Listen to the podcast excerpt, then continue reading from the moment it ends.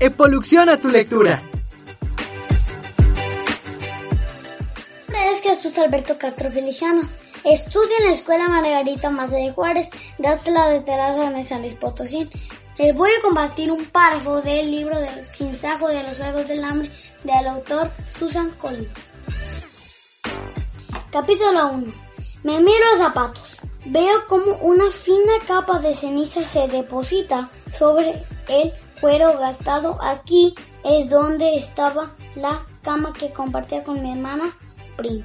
Allí estaba la mesa de la cocina, los ladrillos de la chimenea que se derrumbaron formando una pila chicharada. Sirven de puntos de referencia para moverme.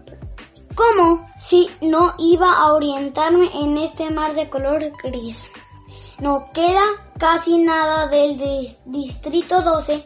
Hace un mes, las bombas del Capitolio arrasaron la casa de los humildes mineros, del carbón de la beta, las tiendas de la ciudad e incluso el edificio de justicia. La única zona que se liberó de la incineración fue la aldea de los vencedores. Aunque no sé bien por qué, quizá para que los visitantes del Capitolio que tuvieran que pasar por aquí sin más remedio contarán con un sitio agradable. Viralicemos la lectura.